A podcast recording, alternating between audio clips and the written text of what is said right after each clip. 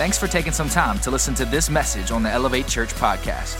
We believe that God will speak to you wherever you are. Now, let's prepare our hearts and hear what God has for us today. Uh, we started this series called New to Old, uh, Old to New. Sorry, backwards. Rewind. You don't want to go that way. You want to go the other way. Old to New. Right after Easter, uh, and we took a, a hiatus over Mother's Day weekend to celebrate moms. But this series was born out of our our heart because the Bible says if anyone's in Christ, they're a new creation. The old is gone, the new has come. And Jesus came, it also says, to give us a full life and to live life to the full. So it begs the question how do we do that? Are you with me? How do we have this new life that God has promised us when, by our calculations on Easter, 117 people raised their hand, indicating that they made Jesus the Lord and Savior of their life? But here's what I know, and here's what many of you know that's the starting line. That's not the finish line. That's kind of kicking off of the blocks, giving us momentum into the life that He's called us to live. But how do we do that now? Like, how do we have this, this full life? And so this series was born out of uh, the desire to answer that because I believe the answer is found in some of Jesus's final instructions before ascending back to heaven. So after he rose from the grave, he's walking around and, and he, he interacts with his disciples and his, his mother Mary and Mary Magdalene. They all see him. And so they're, they're super excited that he's back. They're like, You're here. It's true. You're Jesus. You're the Messiah. What should we do now? Can you imagine the conversations? That they had with Jesus after seeing him again, being raised from the, the dead. They're like, what do you want us to do? Let's go do it. Let's let's charge the hill. Let's go. And Jesus like, all right, you ready? You want to know what to do? They're like, yeah, yeah, yeah, just tell us. Just let us know. Kind of, you know, we'll do anything you want. Jesus like, all right, here we go. Here's what you're gonna do. And so they all lean in. They're ready, like, all right, we're fired up. Let's go. And he says, wait. Wait like the thing that humans are notoriously the worst at doing. Are you with me? Waiting. Can you hang out with me for a few minutes, Steve? He's just waiting, right? Like, we don't want to wait. He's like, I want you to wait. They're like, wait for, wait for, for what? He's like, I'm going to send someone who's going to help you, who's going to be in you who's not just going to be around you, he's going to be in you and with you. And I want you to, to wait here for the Holy Spirit. And they're like, the Holy what? That's weird. And what does that, that mean for us? In fact, I'll say this this might be a word for somebody here today that when he says wait, see, some of you are so, you're ready to take matters into your own hands. But it could be the word of God to you today saying you to wait.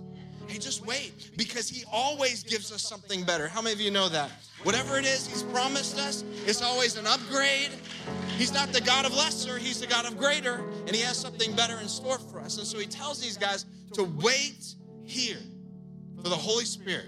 They don't know what to do with that. He's like, no, there's this helper, there's this counselor. How many of you know we need some counseling in our world?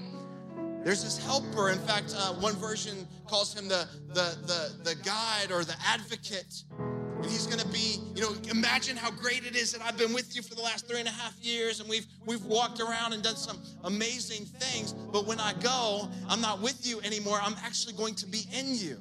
The mind of Christ is going to be in you. The power and the will of God is going to be in your, your life. So I need you to wait here. In fact, this is what he says. Wrap your mind around this you will do even greater things than the things I've done. That's a bold statement. But that's not my words, it's Jesus' words in John chapter 16. So Jesus says, I need you to go and I need you to pray and I need you to just wait. Don't do anything yet. Because if you try to do something without the Spirit that I'm sending to you, it's gonna go really poorly for you.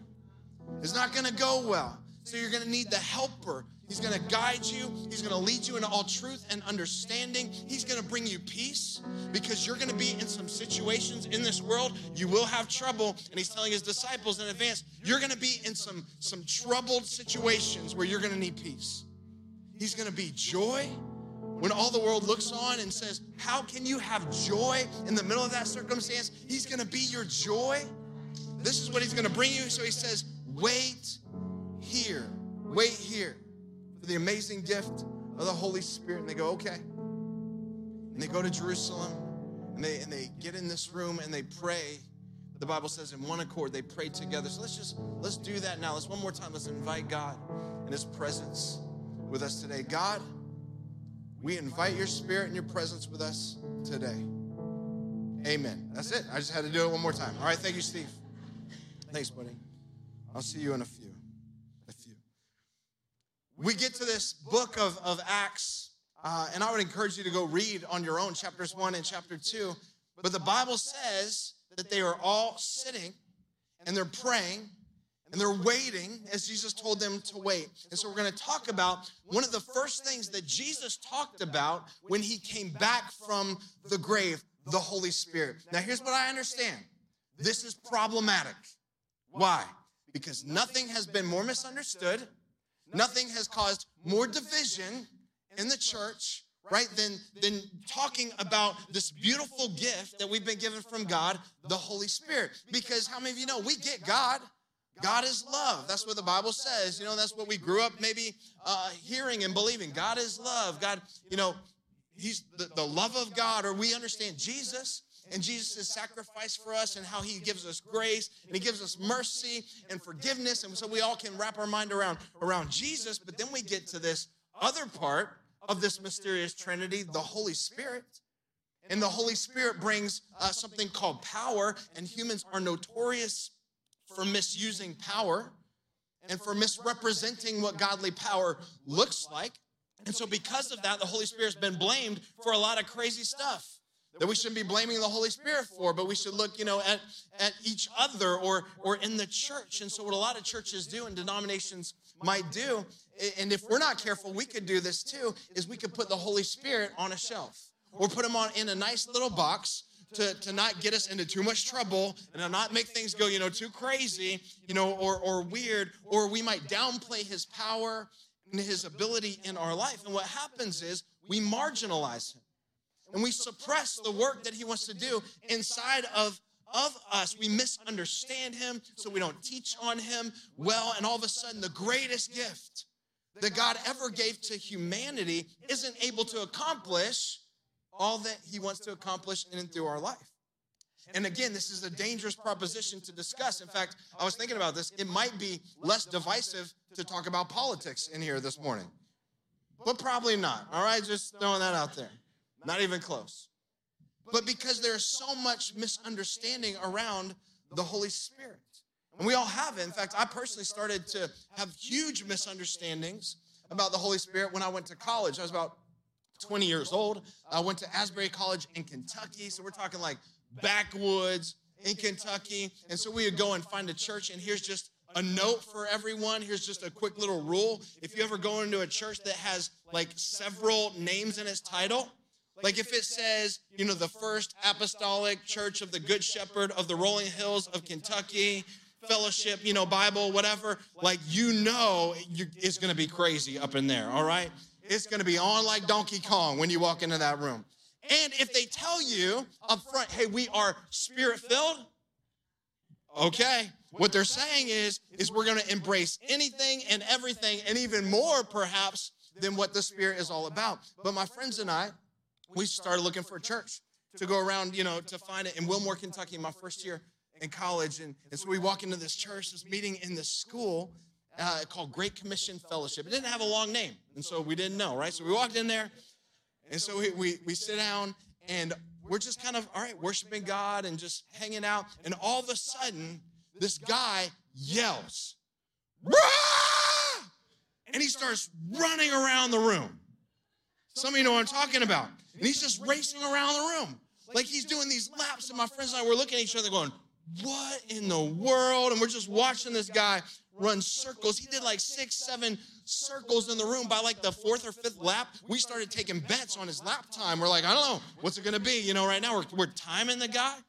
And so he's just, I'm like, who is this? What is happening in here? Come to find out later, he's doing something called a Jericho sprint, which, if you know anything, the, the Bible says in the Old Testament, there's a story where God, you know, wants to deliver the, the Israelites and deliver Jericho into their hands. So he tells them to go march around the building for, you know, for march around the city for seven days. On the seventh day, do it seven times and let out a shout. And this is what he was doing. when you let out a shout, you know, the enemy's supposed to, to fall, be delivered into your hands. So something connected with him in the song that we were singing, you know, to have him want to break some walls down in his life. And so he just shouts and he starts doing sprints. And I know enough about God and about worship that I'm supposed to just, I'm not to focus on this guy running around the room, however awesome he is, right? He's amazing. To just try to focus my attention. And so I'm like, God, all right, God, I'm just going to pray. I want to focus on you. Like, I, I, hope this guy sprints some more because it's amazing. But I'm going to, right now, I'm going to put all my attention on you and focus on you. And so he's running. And so I just try, try to worship, you know, in the middle of this. And then behind me, this guy stands up with a tuba, like a mini tuba in one hand and a baby in the other hand. I'm not making this stuff up. And he's, he's in the back. He's not a part of the band. And he goes, and he's playing this thing.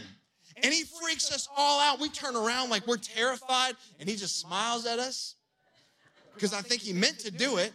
And when he smiled at us, and I'm trying to be, I'm trying to be kind here because this is backwoods Kentucky, but he has what, what we call March Madness teeth, where he's down to the final four. You guess what I'm talking about? this Kentucky for you, all right, all over the place. And, so and I'm like, I'm not even mad at this guy. He's, he's blowing this thing. He's got a baby. One guy's doing laps. I'm like, this is the best church I've ever been to in my life.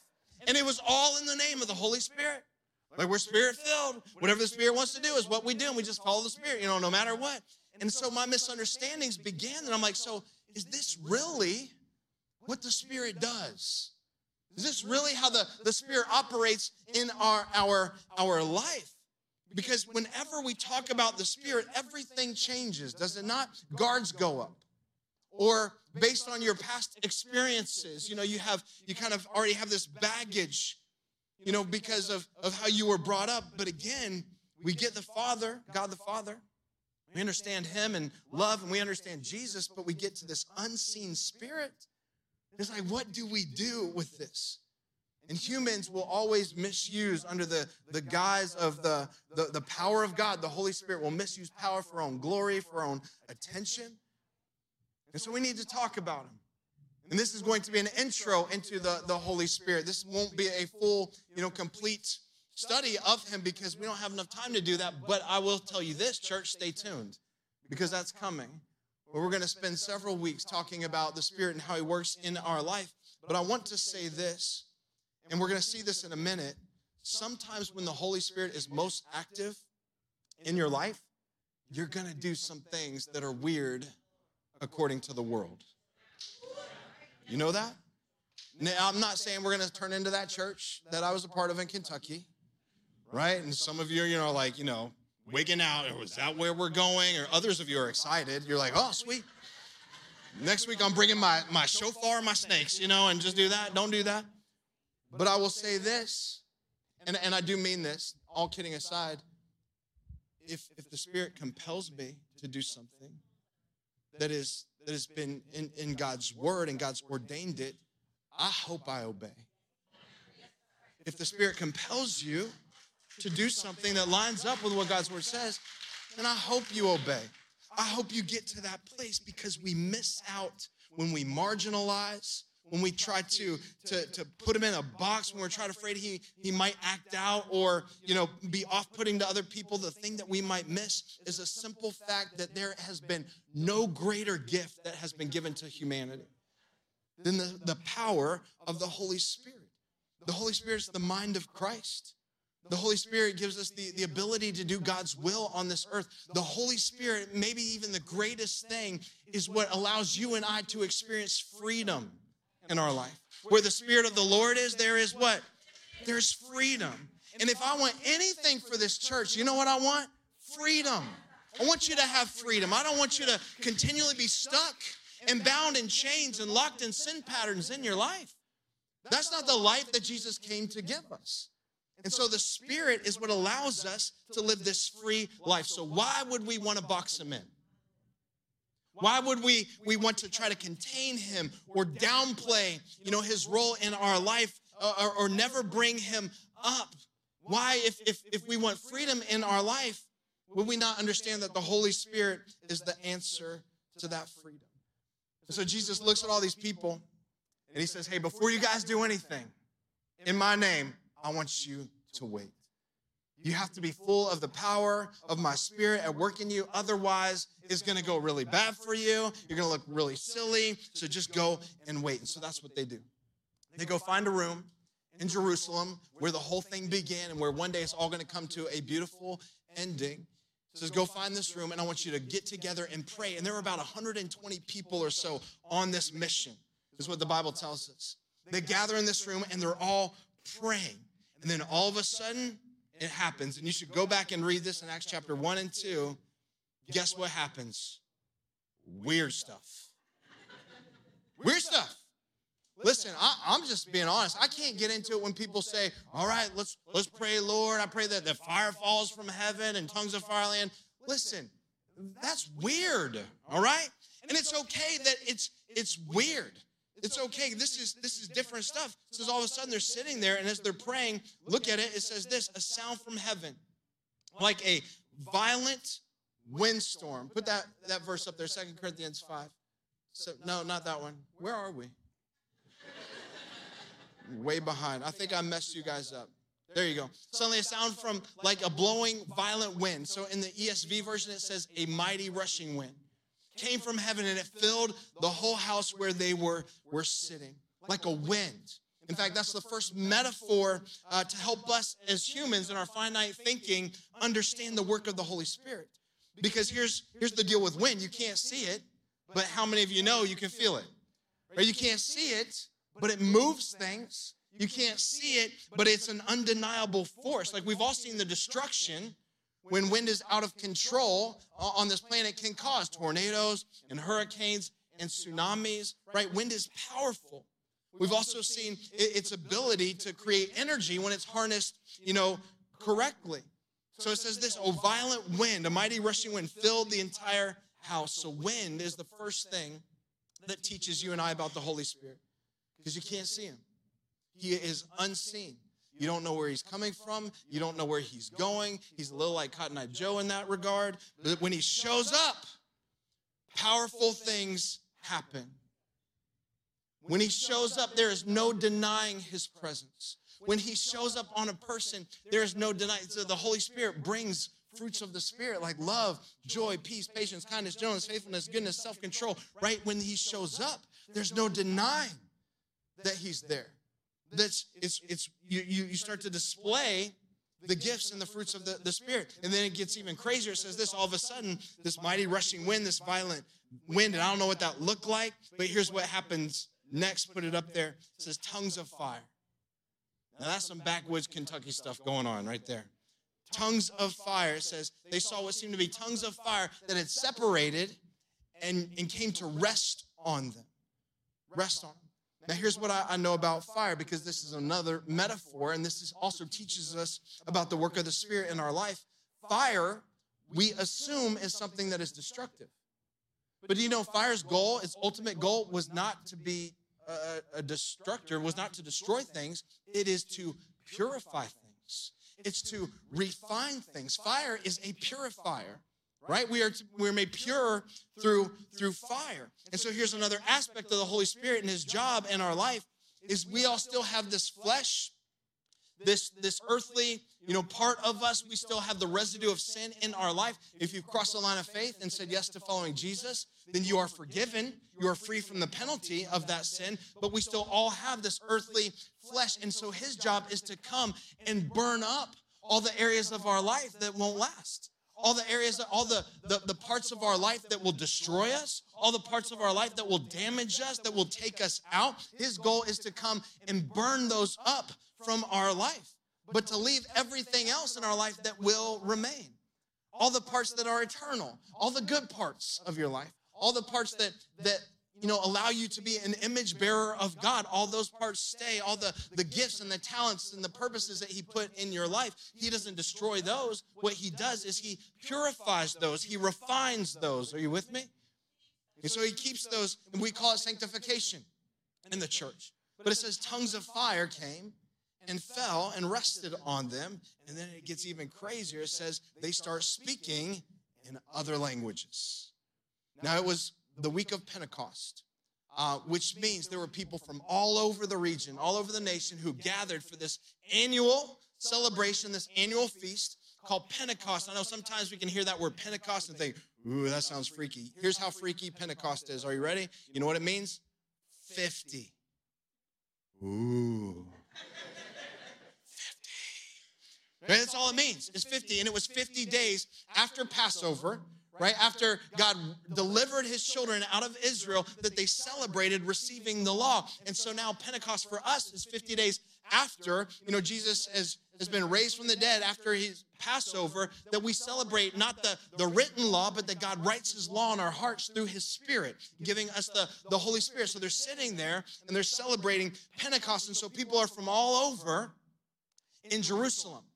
And so they hear something on the inside of this room where this church service has, you know, gone crazy, and they hear people speaking in their own language. In fact, I'll paraphrase verses 7 through 12. Uh, it says, All the people on the outside were saying, Wait, aren't these people Galileans?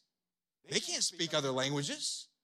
Like they don't, they don't have Rosetta Stone, right? They can't speak this stuff. They don't know what they're, they're like, they're hearing all of this in this, this service because of the miracle that's happening. Some people instantly put their faith in Jesus, but the masses that were there, they couldn't wrap their mind around it.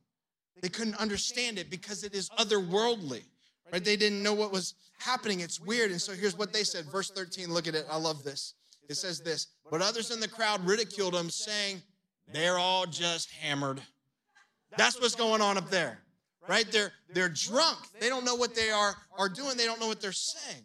They must be drunk. Now, Peter catches on to this little, uh, you know, conversation that's happening. And the guy who for three and a half years did nothing but, you know, kind of screw things up in Jesus' name. He had a great heart.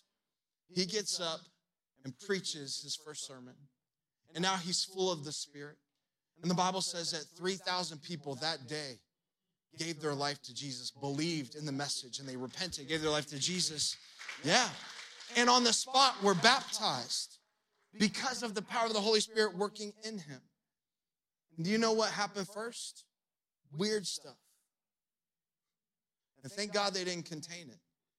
Thank God they didn't suppress it. Thank God, you know, that they didn't try to put it in a nice little box to make sure that culture, you know, of the day wasn't offended, you know, by this. And I just think if we're not careful, Elevate Church, sometimes we could do the same thing. We get so, you know, uh, in a routine of arranging our church services in a certain way, not to, you know, offend anyone or make sure that the culture is okay with it. And we forget, though, the only hope for culture is the Holy Spirit of God. Like, that's it. It's the only hope that we have.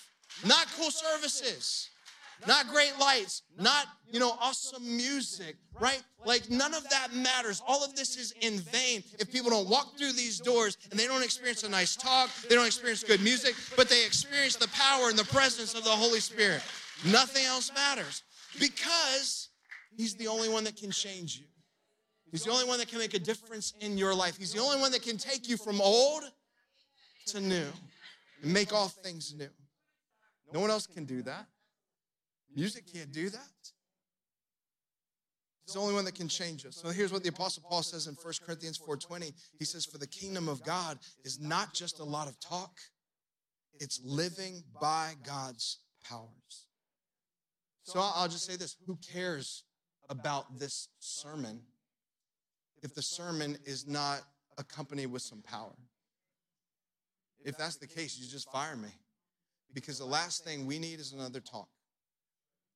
Can I you something? We are all talked out as a culture, as a nation.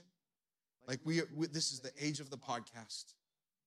We have more knowledge about God than most of us will ever have the ability to live out in our lifetime.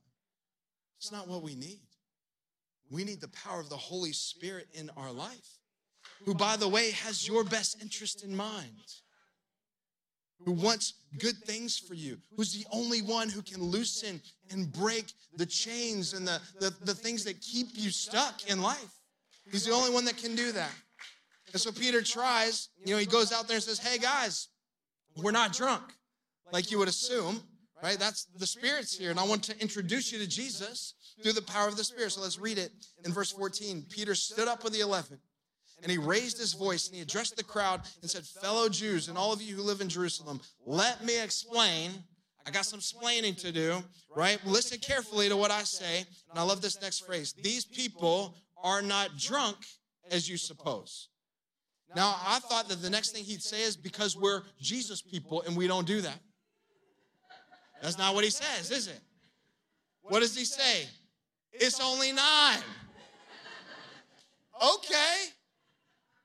In other words, hey, give us time, people. First pray, then grandma's cough medicine, right? It's, it's nine o'clock. I don't know where he's going with that. I'm just reading God's word. And he said this it's only nine in the morning. And then he clears it up. He says, here's what's really happening. And by the way, when he tells people this, everyone who is there for, for Pentecost, it means that they're good little, you know, Jewish boys and girls. And so what he's about to tell them is he kind of um, quotes this prophet, they already know by heart what he's about to say. This prophet from uh, uh, from Joel, this prophecy that's full of hope, this prophecy that's full of inclusion. We need to understand that this prophecy, prophecy that's not just for for, for rich people or people who have it all together, not for the astute and the professionals or the ones with the plaques on their wall, you know, repping their, their academics and alma mater. This is for everyone. Look at it. He says, here's what's happening. That spirit the prophet Joel prophesied about says, In the last days, God said, I will pour out my spirit on who? Say it again, on who? All people. And do you know what kinds of people were there? Poor people, oppressed people, people who were trying to navigate the, the political turmoil between Rome and, and Jerusalem and all that was happening, going on. People who would say, wait, wait, wait, you mean because of Jesus, I matter? You mean because of Jesus, I have a voice? You mean because of Jesus, I don't have to live by, by the, the, the, the, standards and the things that, that are imposed on me in this class system that we're in? You mean because of Jesus, I can have new degrees of, of fullness in my life? He says, I'm going to pour out my spirit on all people, everyone, your sons and your daughters. He says, not, it's not just for old people, not just for those who have lived a little bit of life, who have some experience. Everyone gets to walk in the fullness of God. Your sons and daughters, they will prophesy. Young men will see visions, but it's not just for young men. Either he says, old men will dream dreams. And can I remind somebody that you can retire from your job, but you never retire from the purpose that God has given you? Somebody who's on, you know, seasoned in years, you don't retire from that. He says, This old man will dream dreams, even on my servants, meaning the lowliest people that you can imagine. Both who? Men and women.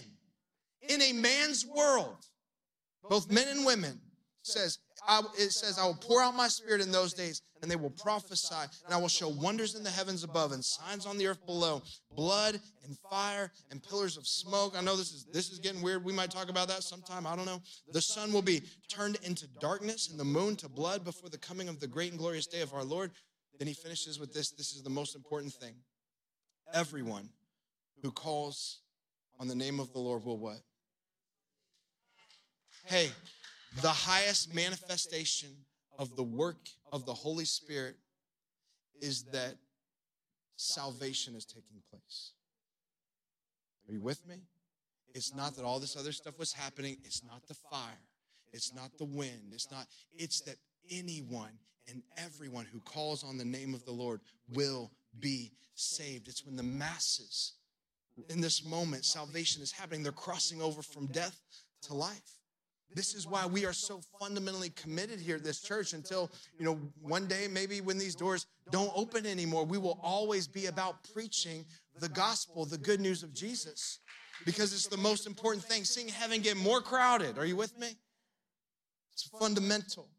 Seeing people cross over from, from death to life. It's the highest, most important thing that God's created for us, and He gives the Spirit for it in our life. Not just so you can be redeemed and saved, but so now you can be a living example and testimony so others can meet God and be redeemed and saved and set free. It says, Everyone who calls on the name of the Lord will be saved.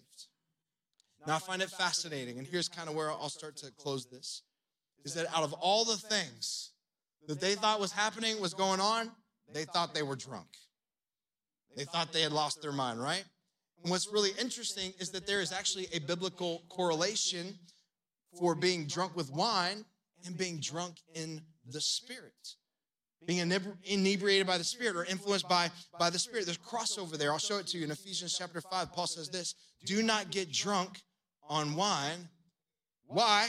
Because that leads to debauchery.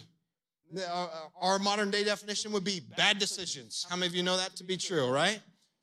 How many of you wake up after the fact, right, knowing that all the stuff that you you messed up or all the stuff that you you know did the night before or whatever you, you that felt fun in the moment, felt good in the moment, but now you have a mess to clean up. You wake up and there are new degrees of, of bondage and new levels of change attached to your, your life that you have to work through when it's for freedom that Christ set us free.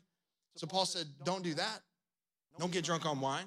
He says, I understand the temptation to get drunk on wine. I understand in a in a chaotic world. And can we just have some real talk? Some of you do this too. You drink too much.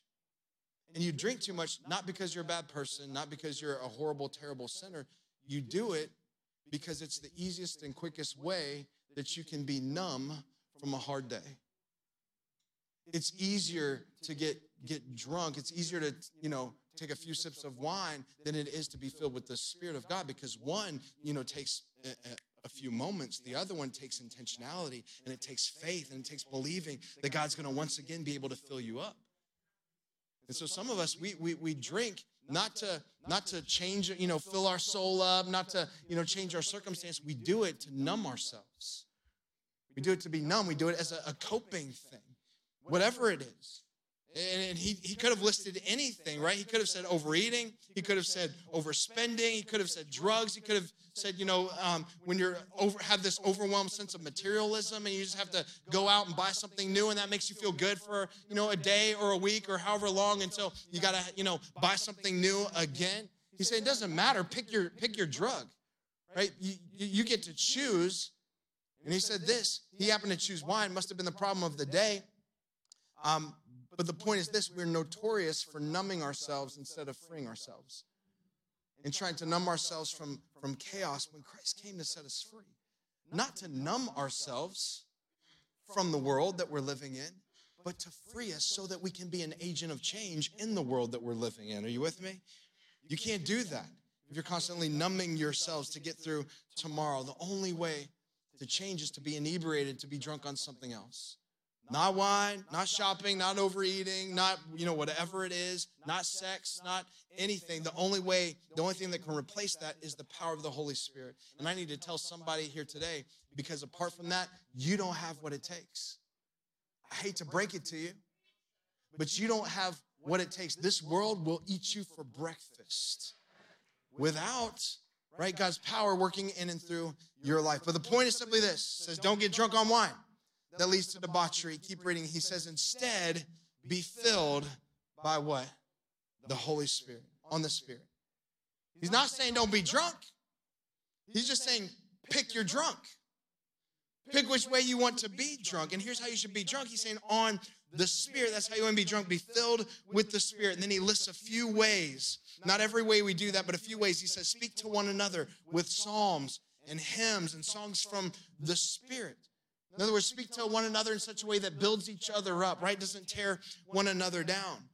When we start to, to sing songs of praise and hymns, and we're about to do it in just a, a moment, when we start to do that, it changes us. It changes the atmosphere. It changes our heart. Listen, you can't tell me after singing and worshiping God, you don't leave here different. Because I see the way that you drive onto the parking lot versus the way that you leave the parking lot. Are you with me? Some of you are a lot happier. You're a lot lighter. You have a lot more joy in your life. I wish we could video it and so you can see the difference. It changes us. He says to, to sing and make music from your heart to the Lord. And this is key to being full of the Spirit. And this is what we're going to do in just a moment. We're going to sing, we're going to worship, and I'll have the band come out and help me. Always giving thanks to God the Father for everything in the name of our Lord Jesus. So if you think being drunk makes you weird, Try being filled with the Holy Spirit. Because here's how weird you're going to get you're going to start doing straight crazy stuff. like praying for your enemies, like forgiving those who betrayed you, like forgiving that spouse for that affair. When everyone else looks at you and says, Why would you do that? Why would you forgive that scumbag when they did that? What's wrong with you? Are you drunk? And you're gonna be like, Yeah, kind of. I'm filled with the Spirit. And it doesn't mean you are excusing some behavior. It just means you're not allowing that behavior to, to determine your, your outlook on life and determine your, your joy and your peace. It means that there are going to be some fights that you want to, to get into, but instead you're going to turn the other cheek, and people are going to say, How do you do that? When they're coming against you, when they're saying that stuff about you, you're like, because I'm not I'm not in this thing to win anything. As a follower of Jesus, I've already won. I've already been given victory. And so I'll let people fight and be stupid online and argue about things that ultimately don't matter because I can turn the other cheek because I'm filled with the Spirit of God. So you're going to be weird. You're going to be different. Are you with me? Things are going to happen like I can't tell you how many times I've heard somebody go to the doctor and they get a, a, a, test result and the doctor says this is what it is and this looks bad. And they go back, you know, a month later and get another test result and they can't explain it. You know why? Because the Spirit of God. God healed you miraculously because he did what Jesus, you know, did all the time when he was on this earth. He healed people. And sometimes I think about our church and I think, man, why does that not happen more? than it should. And I think it's because in our own little way, we've taken the Spirit and we've put him on a shelf. And we've boxed him in and we've, we've suppressed the work that he wants to do. And that's not a, a statement of condemnation. If anything, that's on me. That's on me. All I'm saying is, let's go. Let's go. If God's Spirit wants something more for us, then come on, let's take it all. Let's take it all. So I'm gonna have the rest of the guys come back out here and help me. I know I've created some tension um, because here's what some of you are saying Colby, I get what this means, and I get what God's Spirit wants to do in my life, but I've tried and I've tried and I've failed. Or I keep dating, you know, those kinds of guys, or I keep, you know, looking at that website, or I keep doing these things. I can't seem to break that pattern. And so this sounds like a really nice little Holy Ghost message. But what does it mean to me? And here's what I want to say to you because sometimes I think because our sin is complicated, and it is. I'm not trying to uncomplicate what you're going through, the chains that have you stuck, all the different ways your, your heart is tied to something. But sometimes because we think our sin is complicated, we also think God's answer is complicated. And it's not. It's not. In fact, here's, here's how he tells us we should approach him with childlike faith. And if we'll just ask him for things, then he is faithful. In fact, read this with me. He says this So I say to you, ask, and it will be given. Seek, and you'll find. Knock, and the door will be open to you for everyone. Hey, listen to me. Everyone qualifies here. This is not certain people. This is not people who've been walking with Jesus for a long time that or this is your first time checking out church. This is everyone here. We all qualify. Everyone who asks receives. Everyone who seeks finds. The one who knocks, the door will be open. And then he gives us this, this beautiful analogy. He says, which of you dads, which of you fathers, and I'm a father, and so this connects to me. I'm a, I'm a father to the fourth power, all right? So I understand what he's saying here. He says, Which of you fathers, if your son asks for a fish, will give him a snake? And I thought, I gotta try that sometime for fun. I'm just kidding. Or if he asks for an egg, we'll give him a scorpion if then you who are evil, and he's not saying you're bad, he's not saying you're a terrible father, you're a terrible person. He's saying compared to the standard of God, our heavenly Father, we fall short. He says, If you, though, who are evil, know how to give good gifts to your children, how much more will your Father in heaven Are you ready for this? Give the Holy Spirit to those who simply do what? Do not believe, and you can disagree with me theologically, you can argue with me. That's okay. I'm drunk on the Spirit. I will turn the other cheek. All right, that's fine. But I do not believe that this is a one time asking and filling of the Holy Spirit. I believe that upon salvation, the Holy Spirit comes and lives inside of you. But the Bible tells us that we can quench the work of the Holy Spirit 1 Thessalonians. The Bible tells us we need to keep in step with the Holy Spirit. So, what that means to me is I think there needs to be this constant filling and refilling and rebaptizing of the Spirit in our life.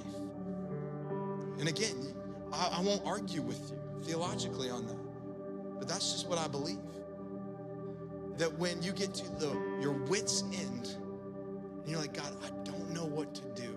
I can't stop looking this. I can't stop dating these kinds of people. I can't stop doing this. When you finally approach him like a child and you just ask and seek and knock, that he's a good God and he has good gifts for you. He has good things for you. And he wants to fill you with his spirit. He wants to give you that freedom. I mean, he's probably just waiting for you to beg him. He's just waiting for you to, like a child, come before him say, This is this is what I need because I can't do this. When you finally get to your wits' end, as a, as a pastor of this church, you know what I pray for more than anything? Your freedom. I, pr- I want you to be free. I want you to f- experience the fullness and the free life that God has for you. And so, more than anything, that's what I pray for. And I was thinking about this, and I'll be done. And we're going to stand. In fact, go ahead and stand. We're going to sing, we're going to worship, and we're going to ask God's Spirit to once again fill us. But I was thinking of that that scripture in these terms. This week, my, my boys, a couple of my boys did something that will, will change our relationship maybe forever. They came up to me and said, Dad, I wanna, I wanna fly fishing rod. I'm like, let's go. I'm not even a great fly fisher person, right? But I'm like, let's go because I love it. I love getting out there. I love being in the creek. I love hanging out with my boys in nature, just kind of wading through it. And so I'm like, yes. And how many of you know that when they they asked me about getting some things that that I wanted them to have, that I already wanted for them, but they're asking for it, but it was my desire all along and passion to give it to them. How many of you know I ran out to the store and I got a rod and I got a reel and I got some waders and I got everything that they needed and the same is true with God. When He's sitting there, desperate for you to ask Him, He already wants freedom for you. He doesn't want you constantly feeling terrible and ashamed and guilty of all the ways that we fail. He says, I have my Holy Spirit that I want to give you to empower you to live a free life. And if you would just ask me, I'll give it to you. He says, I have a little bit of resource, and it's the same power that raised my son from the grave. And he can raise things in your life as well. So let's do this. Would you close your eyes, bow your heads, maybe hold out your hands if you feel comfortable? I don't care how weird this gets right now. God, I just pray that today you would once again fill us with your Holy Spirit. God, I pray that you would empower us to live the lives you've called us to live. I pray that you would give us freedom. I pray for those that constantly are struggling, that cannot seem to break chains, and they're doing it in their own will and their own strength and their own power. And it's only when they finally arrive at this place where they throw up their hands and say, God, I cannot do this apart from you like a child. As we ask for it, God, you'll give it to us. And so, God, I pray right now that you would pour your spirit out upon us. Not to do anything, God, but to free us, to strengthen us, to give us the mind of Christ, to give us this, this deep-seated love for, for you, God, and then for the world around us. God, that you would change us completely from the inside out. We don't need another talk. We don't need another message. God, we need your spirit. We need your power and your presence working in our lives. So, God, we humbly, humbly ask you and even beg you right now in this moment to fill us once again. Pour your spirit out on us in Jesus' name. Amen.